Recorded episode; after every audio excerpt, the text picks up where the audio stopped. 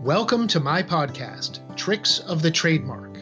This is Erik Pelton with another podcast episode in which I share advice and experience based on my 20 years of working with clients around the world to protect and strengthen their brands.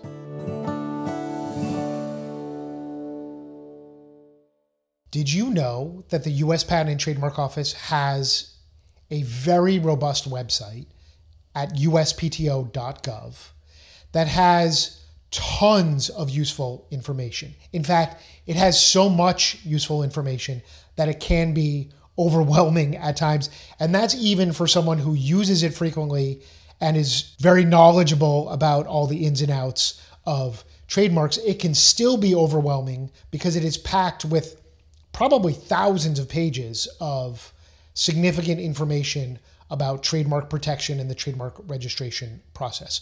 I want to tell you today about a few of the highlights, the most useful tools on that website. And you'll see if you're watching the video version. If you're not watching the video version, you can go over to erikpelton.tv to find the video version. And you'll see on the video version that I've also got some screenshots of these key pages that we're talking about. And the screenshots also should help direct you to finding those pages.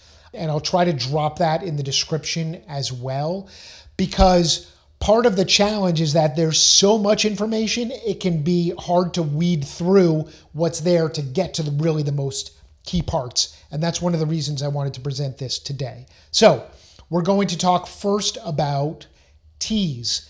TEAS stands for the Trademark Electronic Application System, TEAS acronym. You'll see that USPTO loves acronyms. And TEAS is where you go to file things. You file new applications, you file renewals, you file responses, you file just about every document that gets submitted. And now the vast, overwhelming majority of documents are submitted online, thank goodness. And there are actually penalties in the terms of additional fees if you submit things on paper. So you'll find all the online filing forms through TEAS. The second tool I want to tell you about today is TESS. Trademark Electronic Search System, TESS acronym. TESS is a wealth of information, a gold mine, but it's very challenging to search. However, if you can craft useful searches, you can find tons of information, not only potential conflicts, but also valuable information about how other words have been treated by the USPTO or the application file histories of registrations or applications. Or you can search for competitor trademarks and see what they own or see how they describe their goods and services, which can be useful in crafting a new application. So there are so many different reasons that I use TESS. I search it dozens of times a day at a minimum. It is a tremendous tool. Someday it'll be even more valuable when there are ways to choose what is displayed and how to handle the content, and maybe to have it not as clunky of a search system because right now it is a bit of an antiquated Boolean search system and can be complicated to use, but there are instructions on the TEAS pages and platform, and that is very useful tool. The third useful tool I want to tell you about is called TSDR. This stands for Trademark Status and Document Retrieval. TSDR, I also use this dozens of times a day because when you find a record in TESS or when you know a serial number or a registration number, you can use TSDR to dig down and find the full history of all the details of this filing.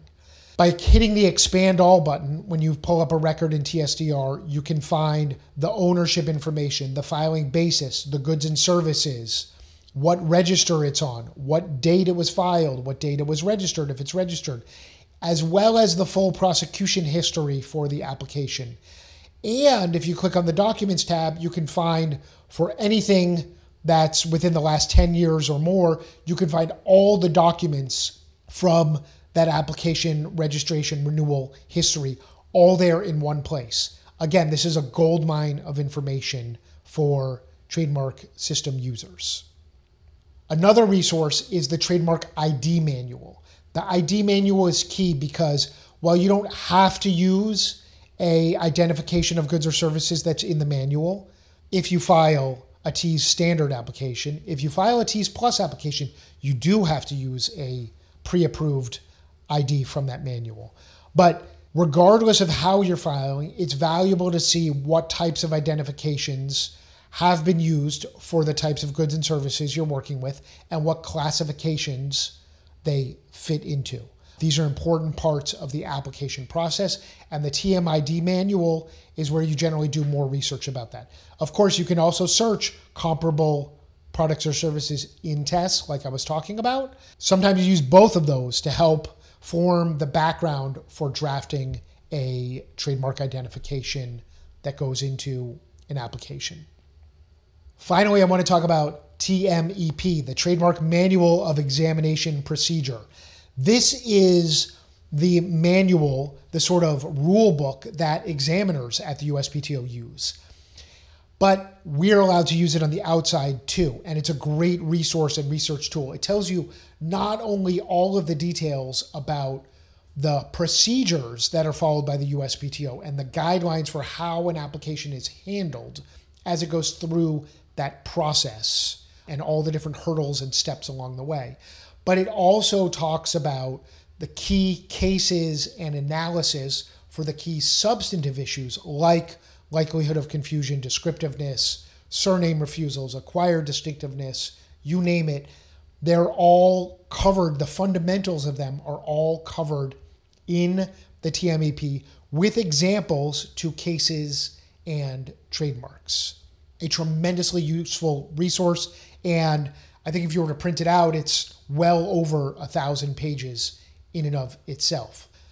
These are some of the key tools at the USPTO for trademarks on uspto.gov that I use all the time. There are dozens of more other resources within that uspto.gov website just on the trademark side. It's a really useful tool and website.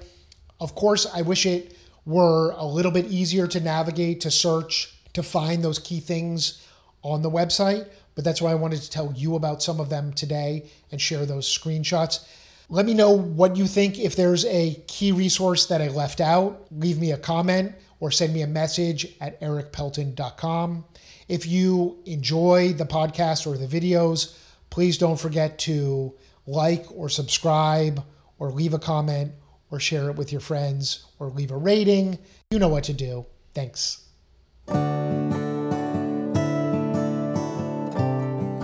You've been listening to Tricks of the Trademark with me, Erik Pelton. I've been making trademarks bloom since 1999. For more information about my trademark services, visit my website at erikpelton.com. Thanks for listening.